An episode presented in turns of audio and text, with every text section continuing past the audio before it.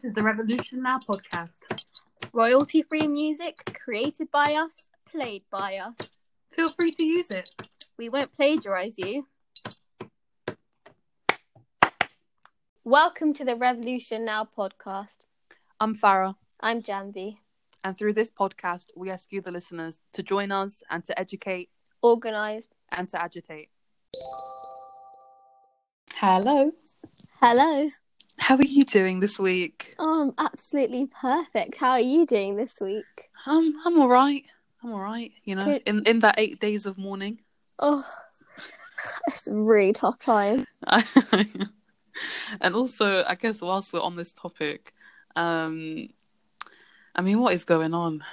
Honestly, what is going on for people who have been living under a rock? Um, this past well, when did it happen? So Prince Philip passed away on the Friday, um, and that was a few days ago from this point. And now the the whole of the country has gone into an official eight days of mourning.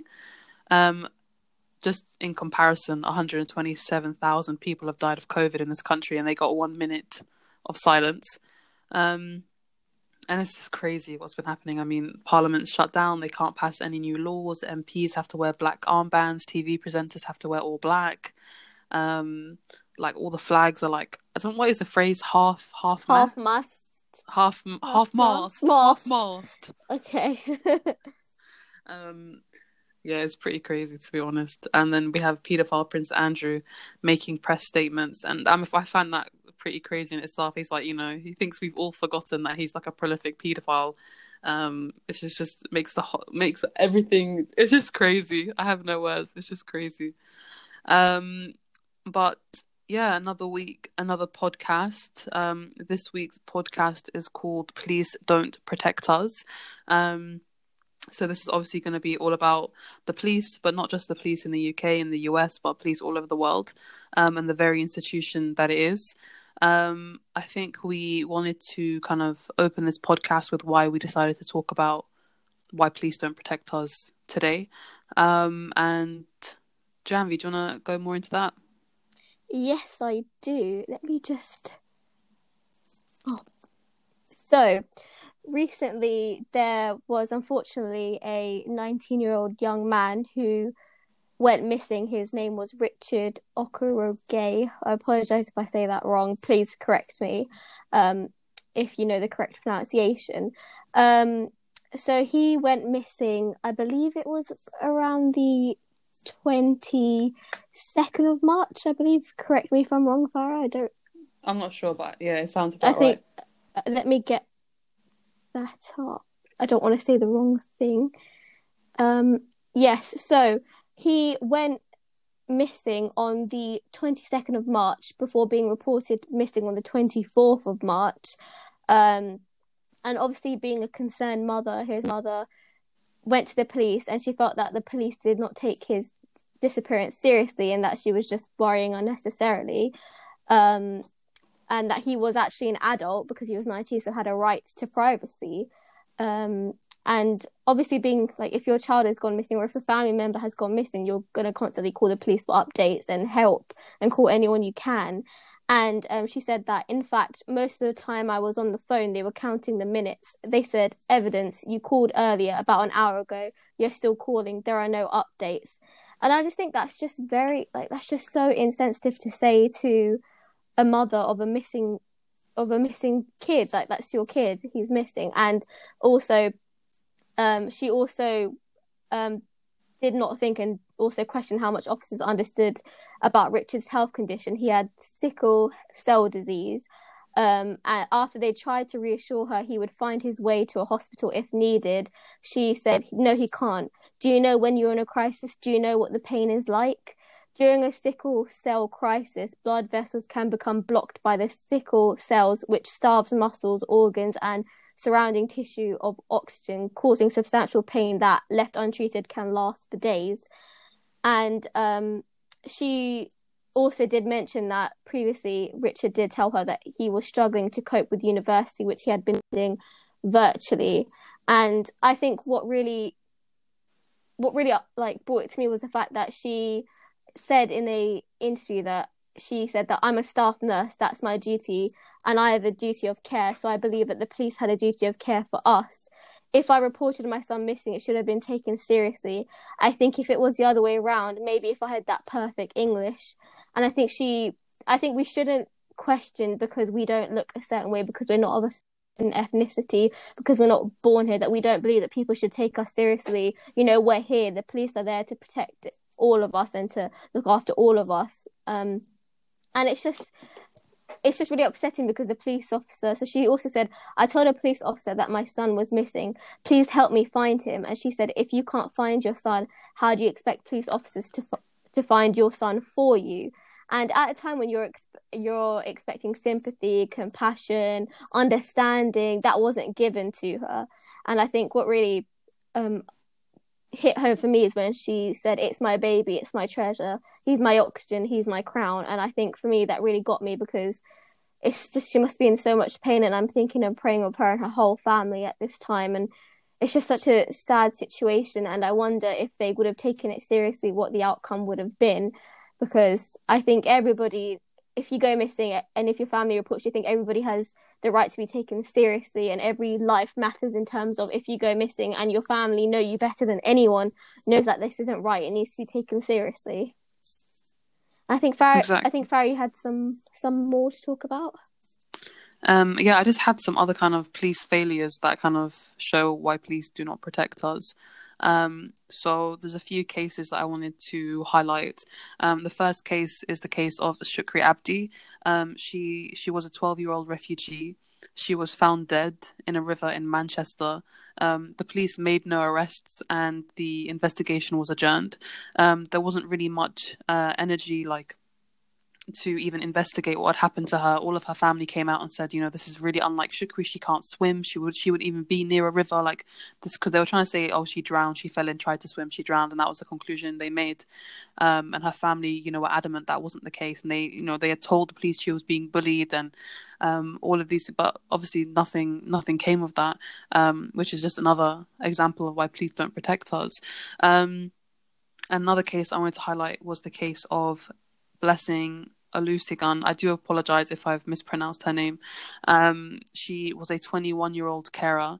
Um, she was found dead on a beach in East Sussex. Sussex police determined she died by drowning, um, and they didn't even investigate, and the police made no arrests. Um, and I think just kind of the comparison in cases because Shukri Abdi and Blessing um, they obviously they obviously, they weren't they weren't white okay and that's kind of it kind of shows the overriding um, institutional systemic racism that does exist within the police because when you compare it side by side to what happened with Sarah Everard and as horrific as the case of Sarah Everard was and her murderer was a metropolitan police officer um, it's also just a comparison and you know the extensive search that the police undertook. You know, we saw like hundreds of police searching Kent, and you know they were searching, searching. I mean, where was the same energy? Where was the same action when it came to Blessing? When it came to Shukri? When it came to Richard? Um, and you know that that does have to be said and also the case of um, nicole smallman and Bibaa henry um, nicole was 27 and Bibaa was uh, 46 they were both um, found stabbed to death in wembley um, and two Metropolitan police officers took dehumanizing photos of their dead bodies and sent them along with inappropriate messages in a WhatsApp group. Um, and the officers were only suspended um, after plenty of public uproar for action about this. But um, again, it just shows the way in which um, kind of black people and anyone who's not white and you know people of color are treated by the police and it isn't just you know a one off case i mean look how many cases there are um, which obviously emphasizes a systemic issue. Um, and the next case is John Charles de Menezes. I do apologize if I've mispronounced his name here. Um, he was a 27 year old Brazilian man, um, and he was shot dead in 2005 on a tube in London by Metropolitan Police. Um, he had his hands up, and you know he he had no weapons. He had his hands up, and they shot him dead.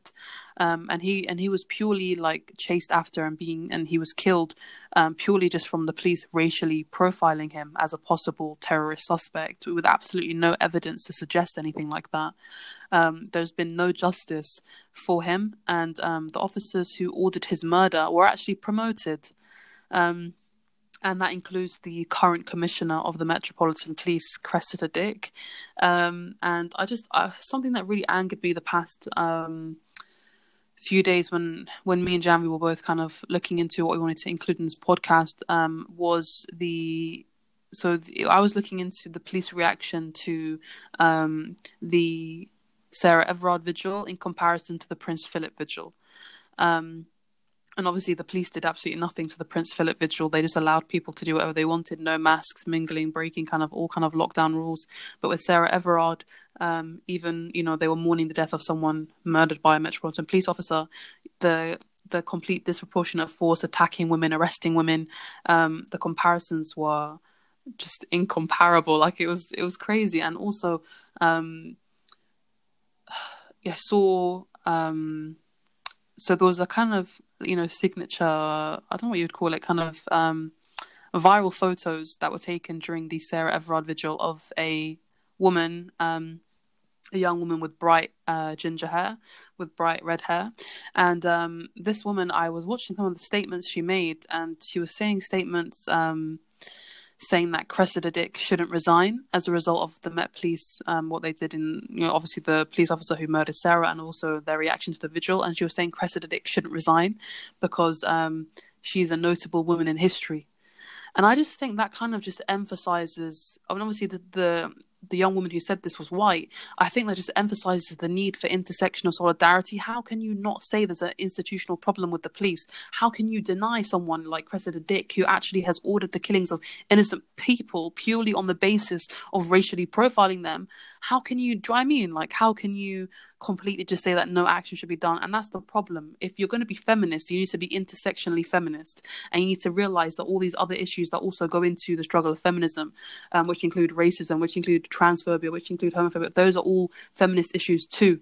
Um, so yeah, I just wanted to emphasize that. I think we also, before um, going further into this podcast, we wanted to go into some stats um, so yeah, Jen, do you want to go with your? I just call you Janji. That's okay. Go ahead. Janvi, do you want to go in with your stats first? Sure. Um, so this first part of information, I got it from um an Amnesty website web page, whatever you want to. Oh wait, it. should we should we just should we just say first? These are all statistics to do with the police and kind of emphasizing the argument as in yeah. police do not protect us. Um, so this is what I found from the Amnesty website. Um, so I thought I'd give a little bit of background before I go into actually reading some stats off. Um, so there there are strict international laws and standards governing how and when police can use force, particularly lethal force. So the UN basic principle on the use of force and firearms by law enforcement officials whew, is the key international instrument that deals with police use of force the most important thing to remember is that it's the obligation of uh, state authorities, which does include police, to respect and protect the right of life. Um, under international law, police officers should only ever use lethal force, uh, force, force as a last resort. This means when such force is strictly necessary to protect themselves or others from the imminent threat of death or serious injury, and only when others other options for de-escalation are insufficient. So, all governments have a duty to incorporate this international human rights law into their domestic legislations, which may have, which uh, many have failed to do this adequately. So, they've given a couple of examples. Uh, so, Mexico, Mexico's new law, new national law of the on the use of force does not limit use of lethal force to situations where it is necessary to protect the lives of others. It does not require that officer to use minimum minimum level of force to resolve a situation. Um, in the US, nine states have no laws at all on the use of lethal force by law enforcement officers, which I think is really important for all sorts of countries and governments to sort of have that put in place to preserve life, which is basically what the police are supposed to be doing. Um, so this is um, a, a, stat from the United States of America. So by one estimate, black men are 2.5 times more likely than white men to be killed by a police officer during their lifetime. Um, from 2015, in the UK, nearly half of 17 17,200 officers and staff surveyed said that they, if they discovered corruption among their colleagues and cho- chose to report it, they did not believe their evidence would be treated in confidence and would fear adverse consequences. So even if they have seen something while they're on the job, they would feel uncomfortable to even say anything because they don't think it would be taken seriously, which is a bit of a concern because you'd think if you saw something wrong, you would feel safe enough to say something. Um, those from BAME backgrounds are disproportionately targeted by the police's increased stop and search powers all around the country. In London, black people are more than nine times more likely to be targets of that tactic despite committing no offences. Um, figures from the 2017 to 2018 period show that Met officers were four times more likely to use force against black people than white people as a percentage of the population. Critics have accused the force of profiling young black men in London. So, um, Asians in London were 26% more likely to be fined by police, while white people 23% less likely. Um, in the UK, in the summer of 2017, four young black men in the capital died after being restrained by police. In one incident, witnesses reported that the officer knelt on the man's neck for eight to ten minutes while bystanders pleaded with him to stop, which sort of um, brings us to again what happened with George Floyd. It's not just an isolated incident in the US, it's a worldwide issue. Um, at the end of March last year, 93.1% of police officers were white and 6.9% were from other minority ethnic groups. Um, so, according to a lengthy report by the National Campaign Against Torture, an Indian, uh, which is an Indian rights group based in New Delhi, the capital, at least 1,731 people were killed in custody last year. Um, so again, these are some information that I've gotten off an Amnesty International website. Um, during protests in Iran in November 2019, police shot and killed hundreds of protest- protesters who posed no risk, including at least 53 children. Um, in the Philippines, witnesses have described seeing police shoot poor people who were spec- who were suspected of using or selling drugs as they were on the ground begging for mercy. Um, in 2019, police in Rio de Janeiro Brazil killed 1,810 people, an average of five per day. Um, in 2019, Kenyan police killed 122 people. Uh, between October 2019 and January 2020, police in Iraq killed around 600 protesters. Between 2015 and 2018, over 500 people were fatally shot by the police in, the, in Jamaica and over 300 shot and injured around 1,000 people are killed by police in the US every year. And um, it got me to think out of all these statistics that I've said, how many of these deaths could have been avoided and how many of the lives could have been preserved? Like, it's that's what they're supposed to be there for. According to the French ombudsman, young men perceived as North African or black are 20 times more likely to be subject to identity checks by the police.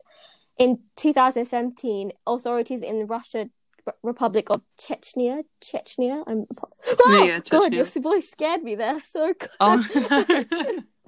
no, yeah, you Chechnya. said it right. It unleashed a wave of attacks on people believed to be gay or lesbian. Dozens of gay men, gay men in Chechnya were abducted and tortured. Many were killed at secret detention sites. And sort of the last one that I've got is the, in the Dominican Republic, sex workers and especially trans women who are sex workers face appalling abuse at the hands of police, including rape, beatings, and humiliation. Um, I think a lot of this is heavy to take in, but a lot of it made me realize, especially when we decided to do this subject, um, uh, while we were researching, a lot of it made me realize that it's just not even an isolated issue. Like o- o- on the news, we're hearing a lot about America, but it's just it's everywhere. It's everywhere, and reading these things about these countries which I didn't even think to look into. It's just it's heartbreaking because you think how many of these have been avoided and how many of these were people that actually did nothing wrong. And yeah, I think Farah, you had some stats as well. Yeah, I had some stats as well. Just get them ready. Okay, so um, the first stat is that women make up less than 30% of police officers in England and Wales. Um, and all of these stats that I'm reading out kind of all conclude to the same conclusion um, that this podcast is alluding to, which is that the police force is systemically racist, sexist, homophobic, transphobic. You know, this police system is um, you know, it's essentially another form of male domination. Um, so I just wanted to also white male domination. So I just wanted to emphasize that, especially through these stats. Um, so women make up less than 30% of police officers in England and Wales. At the end of March 2020, 92.7% of police officers were white and 7.3 were from Asian, black, and mixed and other ethnic backgrounds. 4.3% of senior officers, um, so this is in the UK, um, were from Asian, Black, mixed, and other ethnic groups, only 4%. And in 2007, it was only 2%. Um, ethnic minority individuals make up 14% of the overall population in the United Kingdom, yet make up 26% of the prison population. 22,683 prisoners are from a, a uh, minority ethnic group. Um, if our prison population reflected the makeup, the ethnic makeup of the UK, um, we would have over 9,000 fewer ethnic minority people in prison. The economic cost of Black, Asian, and minority ethnic um, overrepresentation in our prison system is estimated to be um, costing us 234 million a year. Analysis conducted for the Lammy Review found a clear direct association between ethnic group and the odds of receiving a custodial sentence, with black people at 53%, Asian at 55%, and other ethnic groups at 81%, more likely to be sent to prison for an indictable offence at the Crown Court, even when factoring in higher not guilty plea rates, which is crazy. Um, black men are 26% more likely than white men to be remanded in custody. Women entering prison are more likely to have been imprisoned for non violent offences. Women in prison are likely to be victims as well as offenders. Over half the women in UK prisons report having su- suffered domestic violence, with 53% of women reporting having experienced emotional, physical, or sexual abuse as a child.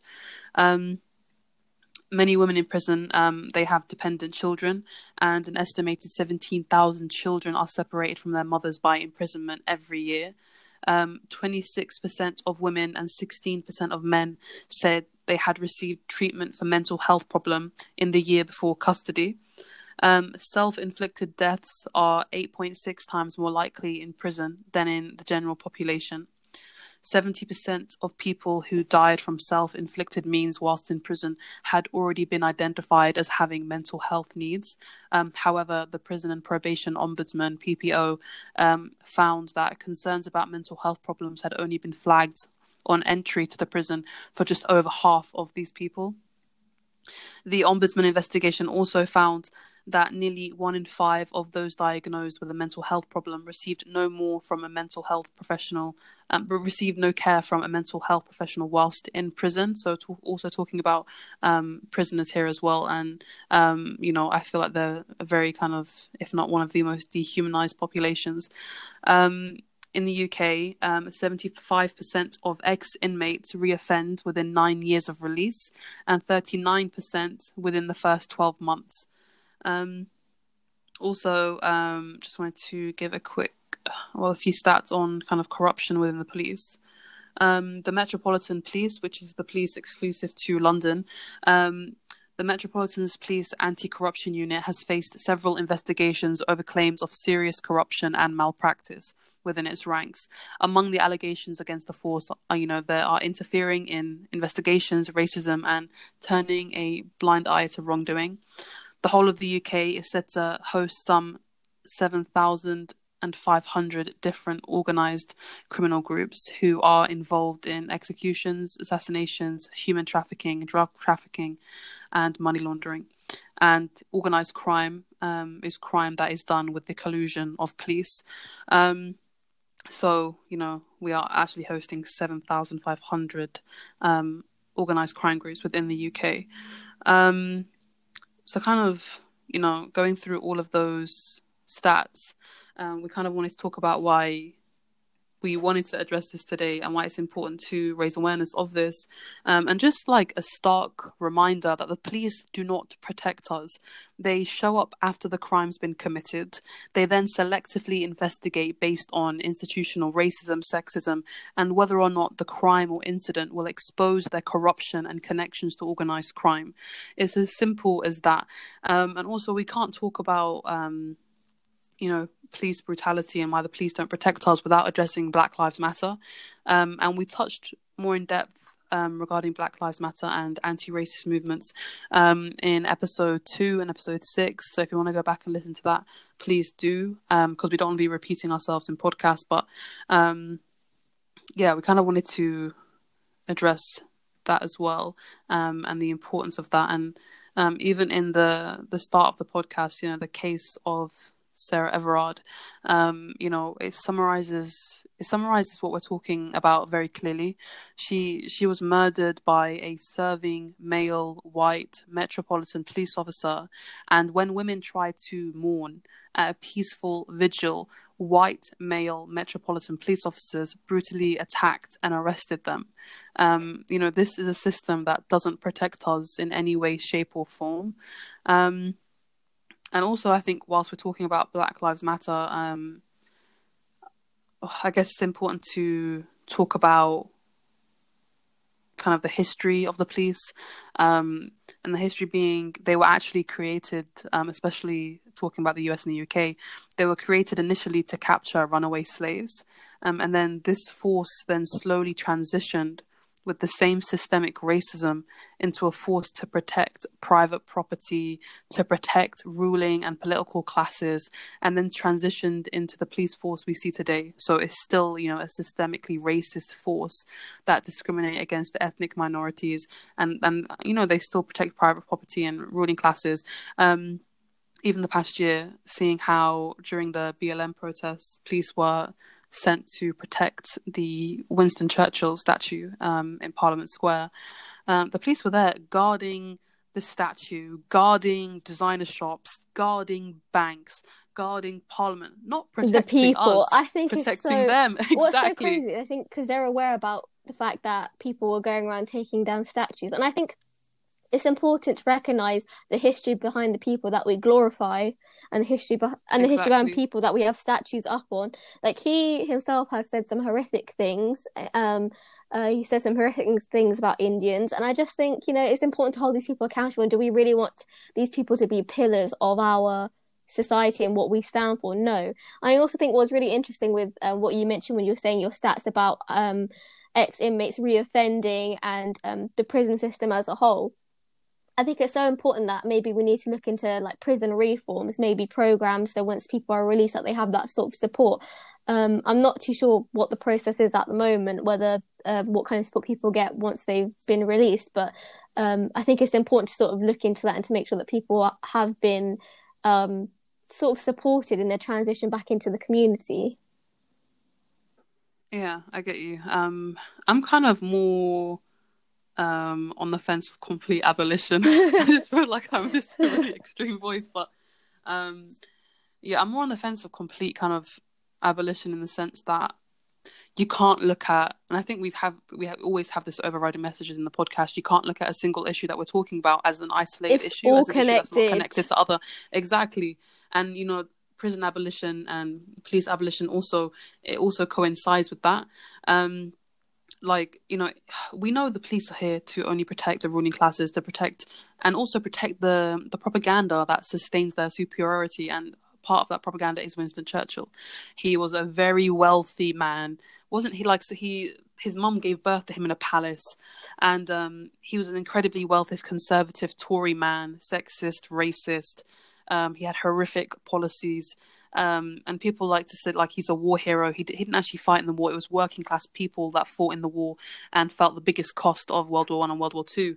Um, but also, kind of um, having these statues of Winston Churchill, of Margaret Thatcher, um, of you know Leopold. in Belgium and stuff like yeah, all of these kind of colonizers and these really horrific, um, and they're all conservative. Like, why do we have a statue mm. of Margaret Thatcher? It's just really baffling to me.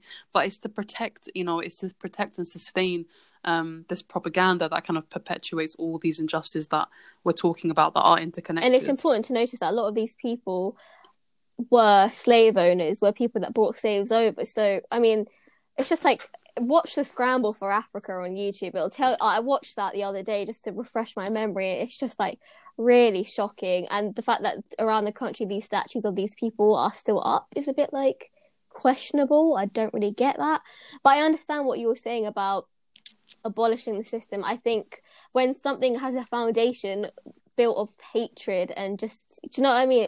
Literally, yeah, the police are literally they were created to catch runaway so slaves. I think it's I understand what you're trying to say by like dismantling it and start all starting all over again and maybe making it from fresh where the actual foundation of it is with good intentions. I understand what you're saying in mm. that aspect because um, when it's built on that kind of foundation of hate, all we'll do is perpetuate the hate, and that's honestly the one thing that we say, which Fire mentioned, is everything is connected. Every single issue we talk about is connected to everything and it affects all of us. I think that should be our motto, our little logo. it should be our slogan. Um, but also, I think like if you really start to like analyze the police and prison system, you start to see how every single element of it is more or less to punish and imprison like the working class, the minorities, um, especially like the bail element of the prison custody system. So if you've been arrested, you're waiting for trial. If you're rich enough, you can pay for bail and not have to be in remand in custody. You know what I mean? Um, so and it's really um, it's a system that is really only there and eligible to people who can afford it. Um, and then you know then it all starts to make sense. Like when they arrested Jeffrey Epstein, um, the first time he he paid his way out of it he he paid his bail. He it was a very high price of bail as well. He paid his bail. He got people he knew within the police force and institution to pull some strings. And then for years after, he continued raping kids and alongside Prince Andrew as well. And Prince Andrew also still hasn't been arrested for raping kids. But what do we expect? Rich people and especially ruling classes are above the law. Um, and the second time they arrested Jeffrey Epstein, um, he was arrested um, and they denied him bail on the basis that when they searched his home, which is very rare for them to deny rich people bail, and, um, bail but I think it's because there was such a media storm around it, they couldn't. Do you know I mean? Mm. Um, all eyes were on them, but if all eyes weren't on them, he would have gotten away with it. Um, and obviously, the kind of the Me Too movement also, um, you know, if all eyes were on a, like a particular suspect, they they wouldn't do what they would usually do. So um, they didn't as they usually would have, they probably would have given him bail, but this time they didn't allow him bail because actually police investigated, like they searched his home, um, and they found all of these fake passports and kind of all of these uh, forged like fake passports of different identities um, and you know because this is what well off organized criminals do. They exploit the system. They can afford the bail, afford the means to evade being, you know, rearrested and actually sent down for a sentence. Um, and they can just live their lives and continue breaking the law with impunity. Like, whilst at the same time we have innocent kids um, arrested for crimes they didn't commit, like Kalief Browder, um, who weren't able to make bail because they aren't well off, they aren't part of the ruling classes, they aren't white, um, and they have to suffer the fate of, you know, in a system um, that isn't made for them. Um, and they aren't there, you know, the police aren't there to protect them. They're there to protect the system. They're there to protect the, the people who profit um, and benefit from that system. Um, and also kind of the, the level of organized crime today could not take place without police collusion. Like it's a fact, it's not even a debate. Um, and to say that kind of um, crime rates go hand in hand with more police officers is, is true um, and something that's incredibly current right now um, is is this BBC show called Line of Duty uh, which you should watch I actually really love Line of Duty and um, oh and I have a really favorite actor his name's uh, Patrick Baladi um, and he was in the recent episode don't, oh don't Patrick did a good job me. I love don't you Patrick but Pat, no, I love Patrick Baladi. Definitely watch Line of Duty if you haven't already. Um, but this show, so Line of Duty, it shows and highlights also in some episodes how Jimmy Savile, a prolific paedophile rapist, um, he got away with decades of molestation, rape. He had thousands of victims, and it was because the police colluded with him to cover it up. They chose not to investigate. They ignored the victims who came forward and reported it. They chose to like ignore it. It's with police collusion and like with the police existing as it does today that crime is allowed to continue. It's also sort of like what what am I mistaken? You correct me if I'm BBC aware of what Jimmy Savile was doing because I was thinking if they were aware, why are they putting yeah. it in a show made by BBC? I sat there and I was looking at it and I was thinking, what? Is, where's the hypocrisy? Like I was like, how did they not realize that? And I was just thinking, they try to they try to separate themselves from it now. Like, oh, we've got a new director, and by the way, the new director is a really prolific Tory conservative. But they try to say, oh, we've got a new director. That was the BBC then, not the BBC now, and that's how they kind of worm their way around it. But they all knew Jimmy Savile had you know shows on BBC with kids. He he hosted kids shows. And what's his name? Rolf they all Harris knew. as well. The one who he painted the Queen. Oh, literally yuck. painted the Queen, didn't he? It was like it's just uh, honestly, I'm just like Oh, it makes me so sick. And it's just like another thing that I was reading is um, a a white police officer was accused of racism after she handcuffed a black man understood to have been an ambulance driver outside his home in London. And what, it's just so weird because they found no drugs on him. He wasn't arrested, but it may just have been that she thought that he looked suspicious and so she handcuffed him outside of his own home. Imagine feeling like that outside of your ho- own home, that happening to you. Like, for me, I think it would like every time I come in and out of my house, I would just remember that, and it'd make me so uncomfortable in my own area. It's just um, honestly, honestly, you just can't feel safe even going into your own house. And, no, and I wanted to mention as well because I read this news article. Um, it came out just after the the murder of Sarah Everard, um, but the case of Shana Grice. Um, she was a 19 year old receptionist from Brighton. Um, and she she had gone to the police five times. This is in the UK. She went to the police five times over the course of six months to beg police to take action against her stalker. Um, the police did nothing, and they fined her for wasting police time. The stalker then slit her like they the stalker slit her throat, like this this guy was absolutely crazy. Like he he broke into her home, he slit her throat, killed her, and like burnt her body. It's horrific. Um, and only then did the police do something about it. And I just like she went to them five it, the, times. Don't you see? Like, didn't you have a, you had that similar situation which you mentioned in a previous podcast as well? I can't remember in which episode we discussed. I the think women's it was in one. the yeah. It was why can't, why can't we just walk home? It just it I don't know why. I understand like the process is that their reaction, like their what do you call it, like their reaction service that they come after it's happened. But I think it's like everyone has the right to be taken seriously when they come forward with something. Nobody want like most people don't investigate it. If you know the, who the person is, she had all of his details. She knew who he was. She said it's going to escalate. He was sending messages and horrific stuff, stalking her. Like you it's can the, pretty much the tell bare what's going to happen. look into and I, and I think for me, it's like even like I just don't know. I feel like everyone should be taken seriously. I think eh, eh, people, most people, don't come to the police to report something for fun. You know, you come for a serious thing that is affecting your life that you need help with. Otherwise, I mean, I feel like most people wouldn't go through the trouble of filing a police report and sort of putting themselves in that position where they have to relive everything that's happened to them and have to explain everything that's happened to them. Yeah, but I think kind of what this echoes in the case of Shana Grice echoes is the kind of prevention is better than a supposed cure afterwards.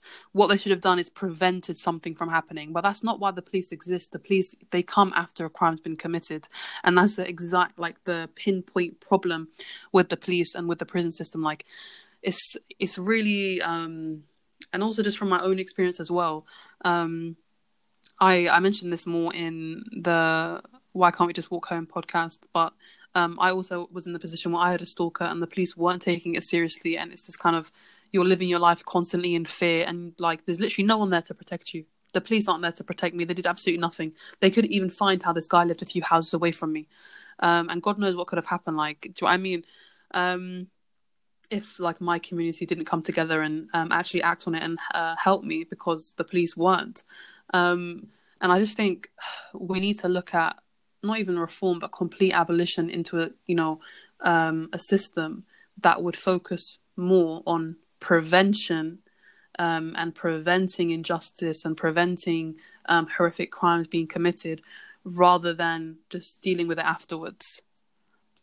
Um, and I think the current system kind of benefits. Um, we live essentially right now in countries that are very neoliberal and very, um, they don't want to fund public services. They don't want to fund, you know, they want to fund the bare minimum basically so they can pocket the rest and embezzle the rest. Um, so obviously, they're not going to invest in community and they're not going to invest in um, mental health. Um, institutions and mental health um, services to people, um, they would much rather just deal with, oh, we'll just hold someone prisoner um, and not really have to look after them, and we'll just do yeah, it cheaper. you like... know what I mean? with what they were trying to do with free school meals to the point where people like Marcus Rashford have to come forward and to sort of create their own thing to help people have free school meals. I don't understand like why? Why are you taking meals out of kids' mouths? Like I just don't get that. That broke my heart because I I had free school meals at that point and honestly it's just like money needs to go where money needs to go for the welfare of everybody. It just I don't understand. Yeah.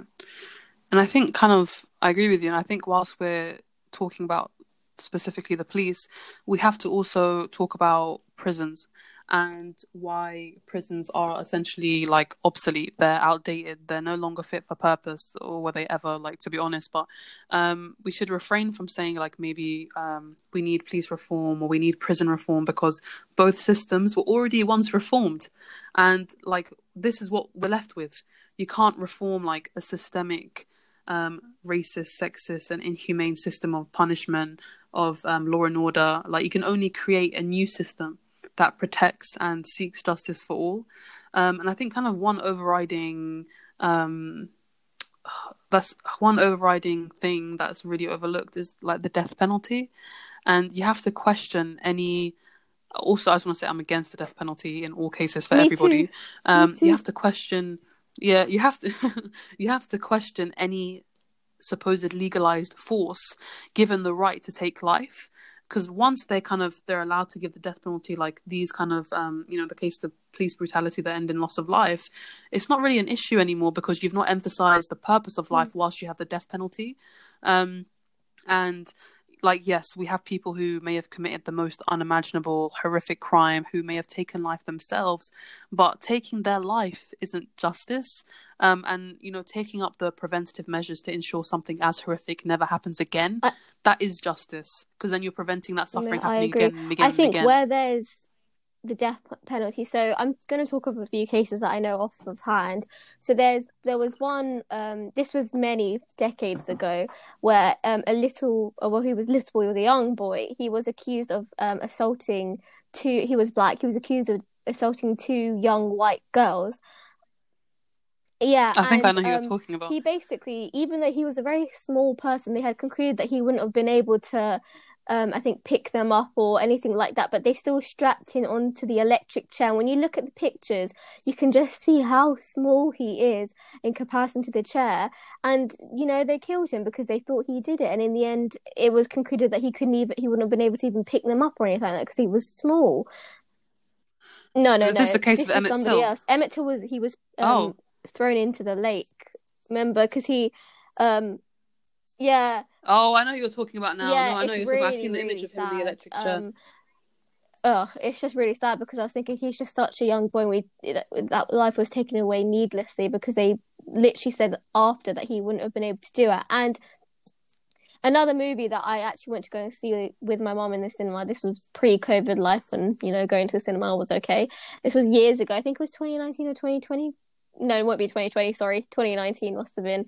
Um, uh, it's called Just Mercy, and um, basically, it's a true story about a lawyer who um, he's a black lawyer and he's taken on a case about a black man who's been falsely accused of killing a white woman in America, and basically how he was framed and how they were going to take his life. And it's just such like a it's a really sad movie to watch because you realize somebody actually went through this and you see the story through his eyes and also the lawyer's eyes and um, they also mentioned at the end like there was somebody else who was falsely accused of doing a crime as well and the lawyer tried his best to save his life but in the end he couldn't and he um he passed away because he was killed and it just it really like if you if you ever have time please watch that movie not just because it has michael b jordan in it but because it's a really great movie it is really good and it, by the end of it me and my mom were literally just in tears because we were we were just like how can we like even like if people are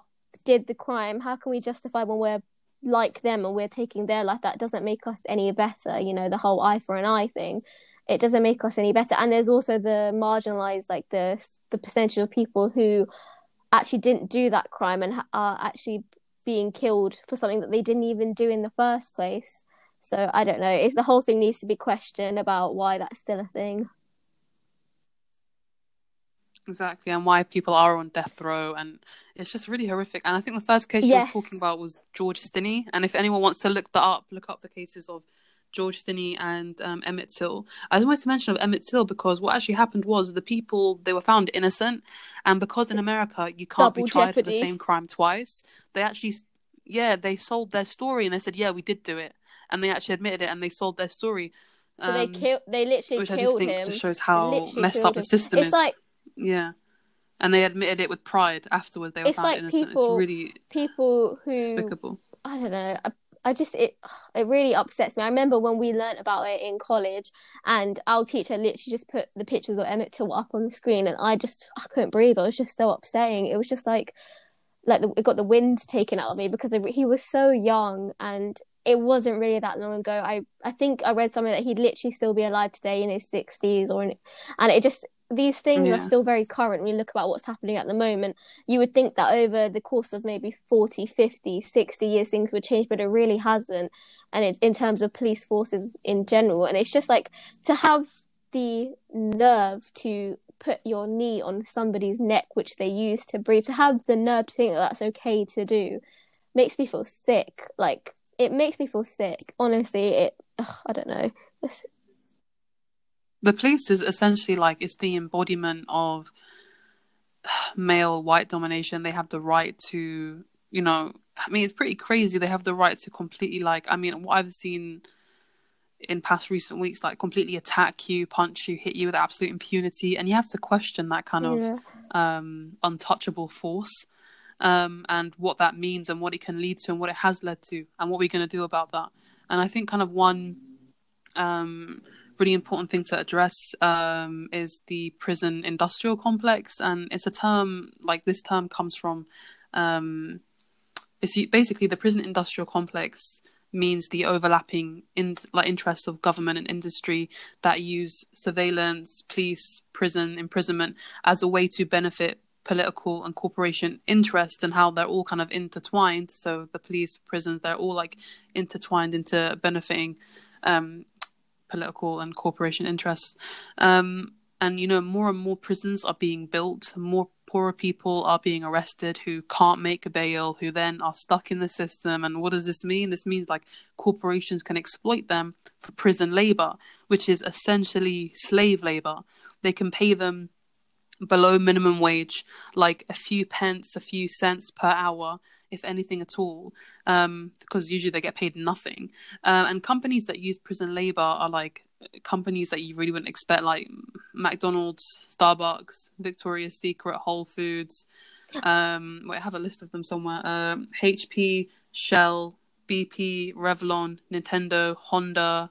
Boeing, Boeing, which is a really disgusting corporation, Dell, oh, Johnson and Johnson, Johnson, up. another disgusting corporation, um, Motorola, um, ExxonMobil, another disgusting corporation, um, and kind of prison labor in the United States is explicitly allowed by the Thirteenth Amendment. And I remember watching a documentary on Netflix. It's called the 13th, It's called Thirteenth.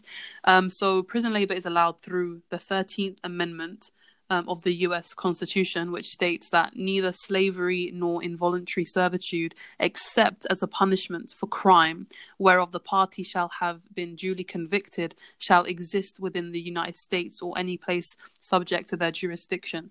So this amendment basically legalizes prisoners um, kind to be used as slave labor. That, like, um, I remember um, that was going around social media with all the n- names of the companies, and you think like, why? I like I was baffled to like, read Nintendo like bloody hell, why? Uh, why? Like, it's like ruining Pokemon for me. Because it'll make some money. Because it literally it'll make the money. They Pokemon can just get free labor. Why, why not free childhood? labor? Like seriously, honestly, it's like. And then I looked at myself and I was like, bloody hell! Like, all these companies are companies that we've all bought from, and it's just like they need to fix up, man. Honestly, it's just it's embarrassing. It's I don't know. Mm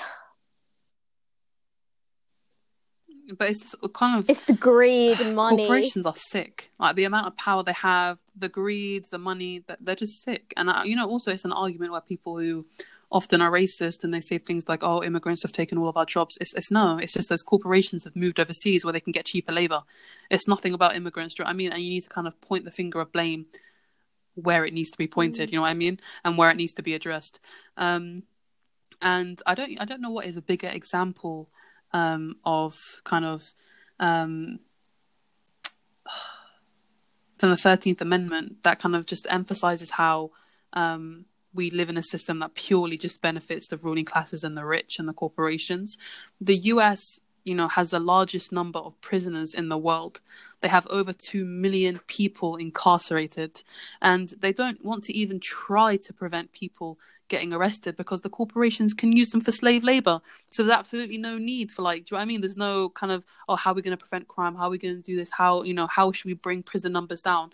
oh, actually, let's just build more prisons, then we can get more um, slave labor, um, you know. And it's I it's really messed up. I, um, but I do understand why when you like throughout the, my friendship with you, you have always said like these things need to be like started again, they need to be taken down and started again, as in like in a way because they're built on a foundation of things that are hatred and things that shouldn't exist now anymore. And I feel like as a society, as we evolve and as we become more politically aware, and as we should be more politically aware, I feel like for years ago people didn't want, really want to talk about it, blah blah blah. But I feel like now people want to have that conversation and more open to have that conversation to learn. I mean, the people that I know at least. Um, I think that maybe these things need to be relooked at in a way that benefits us all. But I think it will never work because I mean we're just all like regular regular people. We're not the rich millionaires that make you know that make society keep going in that sort of capitalism, greed, money, want, need society. Yeah, yeah, but people I do think power. people power does have the possibility to make this happen. yeah, exactly. Um, and I think kind of we just also wanted to address like um, our our arguments for prison and police abolition, or kind of the arguments that are already out there. Like if you say if you're someone who says, you know, I call for police and prison abolition, like you're instantly bombarded with questions like, oh, where are you going to put all the prisoners? What is going to happen to all these criminals? Like, we're just going to have criminals roaming the streets free, just committing crime um, which I think is a really ridiculous way to look at it. Um, and the answer is like by building a society that does not need prisons is how we're going to tackle crime and what's happening currently. Like decent and fair redistribution of power and resources into community. That's how we're going to do it. Like that's how we're going to have prison and police abolition. Um, and I was reading a book by um, Angela Davis um, a few weeks ago. It's called um, "Are Prisons Obsolete." I'd really recommend reading it. It's it's not a big book, and it kind of just summarizes everything perfectly without any bullshit in between. Um, and just have to keep it real. I've read some books where it's just yeah, like some pages are just too like. Do you know what I mean? It's just nonsense. Um, and she mentioned an author in this book called Arthur Waskow, um, and he states how this first step so by building a society that doesn't need doesn't need prisons by decent and fair redistribution of power and resources into community, this first step puts out the fire of burglary by um, the poor and then embezzlement from the rich. And then from that way forwards, we can work towards a sense of community that can support, reintegrate, and truly re- rehabilitate those who suddenly become filled with like fury or despair and that we can face them not as objects not as criminals but as people who have committed illegal la- illegal acts like people um, they've committed illegal acts like all of us have in some way shape or form um, and when i read this book by angela davis you know it was a book that really transformed the way that i view police and prisons massively um, and in her book she states how the alternative to police and prison abolition lies with so many things. Um, so the first thing is um, also again, it's all these things are interconnected. So it lies with um, the demilitarization of schools um, and revitalizing education at all levels, universally free education. So abolishing private schools, um, a health system that provides both free physical, and mental health care to all, and a justice system based on reparation and reconciliation rather than retribution and vengeance. Um, schools are the most powerful alternative to prisons and jails.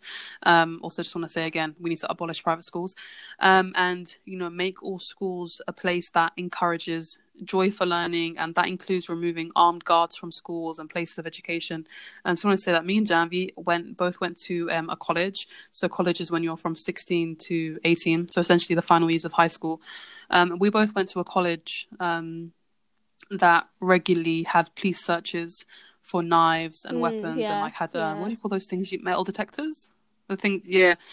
Um, and we were made to attend like compulsory police presentations on joint enterprise, um, which is a law that means like if you're involved in a you're crime, even though you physically commit it, you will get the same sentence. You yeah, you'll get the same sentence as the perpetrator. Um, yeah, and the the way they pointed it out in this presentation was purely just on the basis of knife crime, though, and it's that kind of like um, that presence in school that that does kind of contribute to um, crime rates, and it's undeniable. Like if you listen to a song big up um, Dave. by Dave, big up Dave.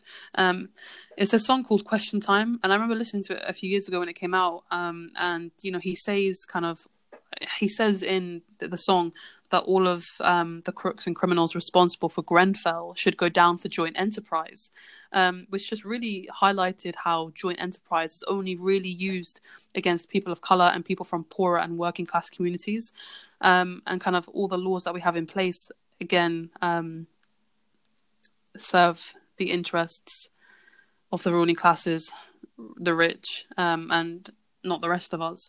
Um, Angela also wrote in this book how there are more people in prison with mental health and emotional health conditions than in actual mental institutions. Um, and these institutions um, also mental institutions are as brutal as prisons and shouldn't really you know exist in the current form that they do um, you know when talking about prison and police abolition there isn't just one alternative there are several alternatives that include like radical transformations of many aspects of our society that all need to be collectively implemented um, and all these alternatives must address you know racism male dominance homophobia transphobia class bias and other structures of domination um, she also mentions how like an example of one of the many steps that needs to be taken is how drugs should be decriminalized um, and we saw under Ronald Reagan and his so-called um, war on drugs. I despise Ronald Reagan, and how his so-called war on drugs, you know, it led to the unlawful incarceration for an unprecedented number of people of color, um, and you know those things are all tied together, and we have to realize that. And you know, along with this decriminalization comes free drug, um, free drug rehabilitation programs, which I think Jamie mentioned earlier, um, as this is something right now like very exclusive to people who can afford it. Um, and I think all of those things do tie in hand in hand, and it's more kind of economically inv- inconvenient for um, you know wealthy governments to to think, oh, you know, the way to really tackle crime is by investing into all of these different institutions, investing into health, into education, into drug rehabilitation programs. Um, it's inconvenient, and they don't want to spend money doing that. Um, they would much rather just spend the minimum amount of money on mm-hmm. prisons, mm. keeping people um, essentially with no rights whatsoever, um, than to actually fund what could actually, you know, I think act, it's prevent really crime and create a well to society. sort of um, highlight how important mental mental health is. I mean, we all have our ups and downs, but it's just so important to sort of support people through that. Even like if they're in prison, maybe how I don't I don't know a lot about the prison system. I would I'll admit that, but I wonder if they just have mental health programs, just like seminars and just like supports if uh, prisoners have if prisoners have like a therapist that they There's can go to, nothing. or like somebody there that they can talk to. Because honestly, I think even nothing. like everyone thinks, like some people may think, oh, I'm I'm you know I have good mental health, blah blah. It, it doesn't matter. Like you can have ups and downs. Just because like you go to a therapist doesn't mean that. Do you know what I mean? Like it's a positive thing to talk about it, and I think they would benefit from that if they have an outlet in that sort of sense. Talk to me, some talk to somebody who's actually a, a trained professional. I can't highlight that enough how important it is to get that sort of support. Yeah, and to also kind of, um, we're kind of very much in the society that demonizes and dehumanizes people based on parts of themselves they can't control. So that's whether that's their race, that's their class, um, you know, any of those things, but also someone's mental health. And I think people more more times than none will view someone as evil than per se has mental health issues because purely someone to uh, commit uh, something yes, that horrific believe... is not in their right sense of mind. I you know what I mean? That, it's not essentially. Um, I evil. think I'm not too sure. Again, I, I, can't remember the individual's name, and I'm sorry about that. It, it was in America where um, a man was having a mental health crisis, and uh, did the police shoot him, or they they did something to him Oh my god, yes, they did. Exactly. They did shoot him, and the mother was I like, "Please don't. Really, he's got mental health problems." I remember. I know what you're talking that about. If the police force are going to be called to the scene, if that's part of their job, and they get the necessary training to understand, shoot never. If it's like, do you know what I mean? Like, don't shoot. Like, it's a mental health crisis. It's important for them to get that training so that they understand how to manage these situations instead of going in guns first. And I think if the, if they would have but that's the point. They they they're, yeah. not going to ever care about if they all were those to treat underlying him like factors. A human there to shoot, and kill, get a job understand done. where he was coming from. Then he would still be alive. He just needed help. He didn't need that kind of violence. All he wanted was help. And I think they really failed him in that in that instance and it, it just broke my heart because we, we, all like have mental health concerns in terms of sometimes we fall down and we all may know people that have you know um, mental health concerns where they need support as well. And you wouldn't want that to be a family member and you wouldn't want that to be yourself or even your friends. You wouldn't want that to be anyone that you know. And it's just, even looking as a police officer, they wouldn't want it to be anyone in there. Like, I don't understand that as a person who's probably part of a family, who has friends, who has family, why wouldn't they think, what if this was my brother? What if this was my son? What if this was. I, it's just. They've been indoctrinated through police training. And also, it's just like these mm, people mm, come Lloyd. from I mean, look at Derek Chauvin, the man who killed George Floyd, and the history he had, and even the the police officer who. Um, do you remember the Atlanta shooting? Yes, um, and not the head police officer who made that press statement. He was just having a bad uh, yeah, day, saying, and then him um, himself was uh, posting China racist on a posts. T-shirt. Yeah. And I'm just saying these are the people that are to quote protect and serve us, but these are the people that have those viewpoints. So how can we expect as an equal society to feel protected when these are the people that are upholding the law?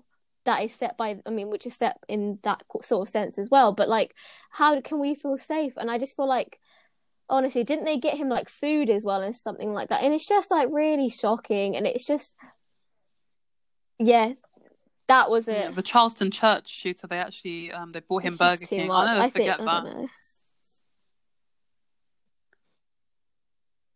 no i agree with you um but I think kind of also the argument for abolishing prisons is hand in hand with abolishing youth juvenile facilities, immigration detention centres. Like it all needs to be abolished. and um, it goes along with this wider notion of funding community. Um, and distributing all power and resources to all and you know creating a community free from racism sexism classism and you know um, pushing people to follow mm. their passions and to prosper um, and to have access to all the services they may need um, and you know, we just have to think about it though. Like, do you want to continue in a world where we are being killed walking home, where prisons use slave labor? You know, criminals who who are rich enough, you know, they never have to face justice. Or would you prefer that we start, you know, investing into our community? Um, and I think the option is pretty clear, and we'll see a result, you know, directly um, with you know juxtaposed to like um, investing in communities rather than investing in more police. Having a mental health crisis. His name was Walter Wallace Jr. and um, he was having a obvious mental crisis before an officer told the other to shoot him. Um, and another one, which I also I've just um, read about, is a U.S. Navy veteran who was experiencing a mental health crisis died after a police officer called out to help him knelt on his neck for several minutes um, and he was 30, he was suffering a bout of paranoia, anxiety, and depression in his home. And instead of coming in to help him, they knelt on his neck for several minutes and, and you know, killed him. It's just kind of crazy because this person was a US Navy veteran. Like, honestly, like, where's the respect for veterans but, and everyone? Do you know what I mean? Like, we all should be treated the same, of course, but like, it's just like, do you understand what I'm saying? Like, police and Navy, sort of the same sort of sort of government thing. Like they can't even respect each other. So why would we expect them to re- respect us? Does that make sense? It's weird. My my thought my thought track. That's where that was going. No, I get you. No, I know I get you. I think it's just kind of this wider. So obviously the police dehumanize people, but it's also kind of. Um, and I remember when I was in when I was oh, college, I must have been in college as well. I swear this is where everything went down. Um, but in college, yeah. I I was part of. Do you remember that debating club I was part of? uh, I just love to annihilate people. It's quite fun, but um, I was part of this debating club, and like one of the debates we had to talk about was how um, one of the debates we had to address was how should prisoners have the right to vote. Um, and to me, that was a pretty like unanimous, like not unanimous. It was a pretty clear answer. Like obviously, like i'm sorry like why i mean why i just it's this complete concept that you are stripping away someone's all of someone's rights and it's okay to do because that's the kind of police domination we can take that person's life after they've done so and we live in a system where like once you start doing that you then start All paving unfolds. the way for other people to not have their rights and so on and so forth and that's it's that's also, um, the system um, we have yeah and that's the system we have um, the um, US Navy veteran his name was Angelo Quinto I just wanted to put a name to the story Yeah. Well, I think it's. I just think it's a pretty clear answer on what we need to do and, you know, how to do it. Um, police aren't working, prisons aren't working, and if we invest in community and all the resources people need, um, we'll just see how society changes. You'll see how um, there'll be less people, um, you know, committing crimes and so on and so forth um, and also people who kind of are never touched by the law will actually start to have to answer to the law um, in a system that is equal. Um, I just find it, for me personally, just inherently unfair that there are people who are protesting climate change who have been arrested and they're actually sitting in jail whilst prolific paedophiles like Prince Andrew are just living on their merry way, living on a re- you know a really luxurious lifestyle funded by us and he can just get away with everything he's done and probably still continue to do it just because of the class he comes from and that's the kind of society we are living in today like protesters who you know protest something that um, whether it's climate change whether it's for palestine whether it's um, you know stopping deportation flights um, mm. those people are fighting for people's rights do you know what i mean why are they then being arrested and their rights being taken away. And it's this kind of like toxic yeah. circle that's from always going to go yes, around from, unless we like, demand change when you saying, like, and have revolution. Me, like, do you remember that Dakota Access Pipeline protest that happened like four or five years ago? I was just thinking about how the fact yes, that they were yeah. literally protesting about um seriously like they the Native American protests against Dakota Access Pipeline that run that run within half a mile of the local reservation, and the fact that um according to Wikipedia, the arrests for f- uh, over 487 people arrested for protesting on something that is fundamentally like it's it's whilst people it's destroying like where, the land and actually going to cause people cancer and God knows what else. The they're just on their merry let's way. Let's have some respect about the fact that they came to their land and they sort of like push them out onto reservations and to then want to get, go on their reservation when we put when they were put well not we that's not me we not we when they were pushed onto those res do you know what i mean like to even go to the land that they had to try to make um to the pipeline to run within half a mile of the reservation and then to arrest like almost 500 people where are the priorities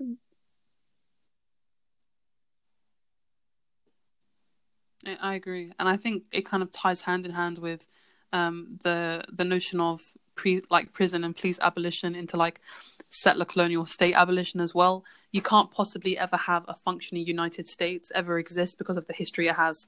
The same with the police. You can't possibly ever have a police and prison abolition system because of the history it has and what it does and what it currently is.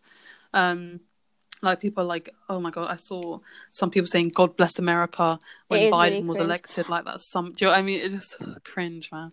But it was but it's like it, you can never all when barack obama was elected president and people are like oh it's a new dawn it's a new dawn it's not it's not at all unless you completely dismantle all the forms of settler colonial oppression within that land and give indigenous the native americans the indigenous people the first nations of that land full sovereign like sovereignty full um, leadership yeah. they're on you know they're fully leading turtle our island i just like that's I when we'll see justice and that's when we'll see arresting change. of peaceful protesters like even um in the Black Lives Matter some certain people that were arrested that were just peacefully protesting.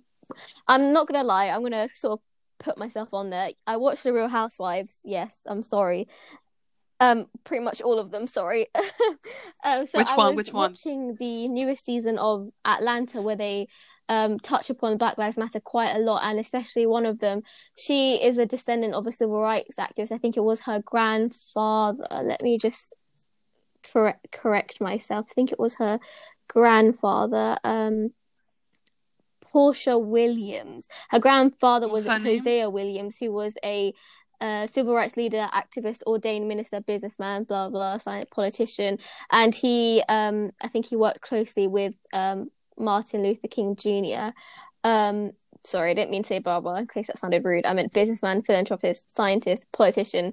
Um, I said barber when there was only two more things to say. Apologise. Um, but she um, she was at a protest, and I think there were cameras there because obviously she's filming a show, or it was like on her phone or something. But she was arrested for just peacefully protesting for Breonna Taylor, and they even touch upon the fact that when the they were filming all of them together when the sentencing for Breonna Taylor um her trial happened and honestly to be honest i cried as well because i um the outcome was about the fact that out of the police officers only one of them was actually um prosecuted arrested. I'm not sure on the correct terminology, but in fact, he was given the charge or charged. Well, he was given the charge of the fact that he shot into the wrong apartment, not about the fact that he actually killed someone. So they're not acknowledging the fact that she was actually murdered. They're acknowledging the fact that oh, we shot the wrong place, you know, oops, but not about the fact that somebody's life was taken. And I and when I was watching that, I just realized like and them themselves as black women crying, I just like I felt the pain. I just started crying too because I just felt so sorry for them. And I was just thinking, oh, honestly, these people are there to protect and us. but do they really, in that sense, where we can't even acknowledge where somebody has done something wrong? I think accountability is a really important factor into when somebody has done something wrong. And they can't even acknowledge the fact that Breonna Taylor was murdered and then, you know, and the fact that they arrested her boyfriend, which is again even crazier as well.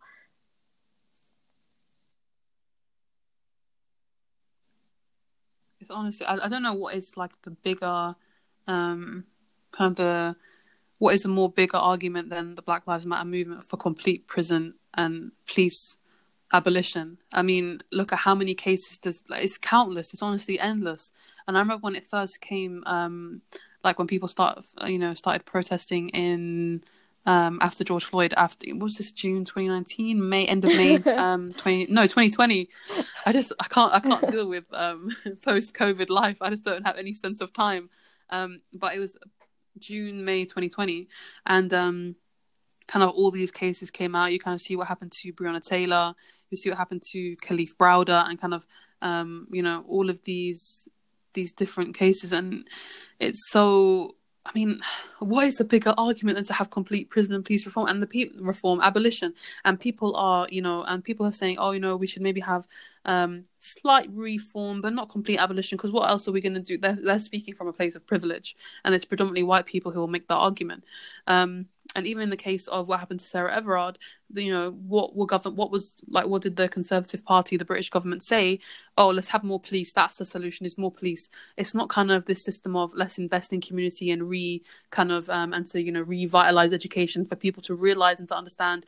Um, that you know these forms of domination are illegitimate they shouldn't exist we shouldn't feel um you know men shouldn't feel they're superior to women they have the right to do this or you know what i mean or one race is superior to another do you know i mean and it's that kind of um, approach that we that we need to condemn and also push our approach of you know complete redistribution, fair also redistribution of wealth and power into community. Um, and that really, but that lies with kind of the root cause of many, many, many issues. Once we kind of dismantle these forms of power, dismantle these forms of domination, because police and policing is one of the the last forms of it. Once we dismantle Didn't that, they also like, mention that they were going to have positive shift and change um, in our society. What do you call like police that aren't in uniform, just a regular clothes, going to like bars and yeah, yeah, bars undercover and bars. Oh, and bloody hell! Blah, community blah, blah, police. Oh, because that's what we need. That's what we need. Undercover police in nightclubs. Uh, you know, weirdly watching. I women. just don't know how it's safe I would. So strange, man. I don't know, know where they come up with this crap especially when a Met police officer killed Sarah, and that's their response to the murder. I mean, how ridiculous. Okay, a police officer killed her, so we're gonna put more money into more police. I mean, what the hell? I mean, who came up with? I mean, it's just ridiculous because they don't want to spend mm the money that needs to be spent on actually funding community and actually funding the ways in which that will prevent more people losing I their lives, just, you know, more women crazy, losing like, their lives the, just walking home. Um, in the things that I was talking about earlier, where and even you mentioned as well about how um, basically people are not willing to come forward if they see their colleague do something wrong, which I think is sort of like if you see your colleague do something wrong in terms of like a, such a thing like a police force, if someone has done something wrong, like maybe they handled somebody incorrectly or something like that, they just are afraid to be like a whistleblower. But I think if you really see something that's concerned you, that it could be, I don't know, that they've you know something to do with drugs something to do with how they've handled somebody that they've tried to arrest or something like that i think it's important that we have to hold people accountable if that's what they're there for i think it should be transparent and that we should see all aspects of that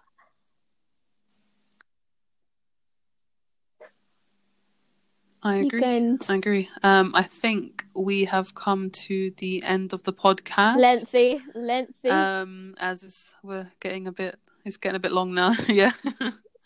Um, just want to say thank you for everyone tuning in um, and tuning into previous episodes as well. If you do have any kind of topic suggestions or topics you want us to address or talk about, um, you can leave. You know, you can message our Instagram, which is Revolution Now um, Podcast. Um, also, our email, which is Revolution wait, Now. Wait. wait. what is our email? I think it's Revolution Now Podcast at gmail.com, but I'm not 100 percent sure. Okay, well, uh, no, I think it is, or is it podcast revolution? Wait, let me just check. It, let me just po- check. Podcast. oh, very good. Okay, so it is. I was right. It's pe- it's podcast revolution now. okay, got it. God, that was really stressful. There gave me a few heart palpitations. Um, but yeah, if you do have any topics you would like us to address or talk about, just you know send them through to those two places. And also, um, kind of we are kind of going off topics that are current and are important to us, and that kind of are all interconnected into, um, I guess the the cause of revolution. So yes, so yes, that's everything. God bless. Hope you all have a, a great God week. Bless. Until Bye-bye. next time. Bye-bye. Welcome to the Revolution Now podcast. I'm Farah. I'm Janvi. And through this podcast, we ask you, the listeners, to join us and to educate, organise, and to agitate.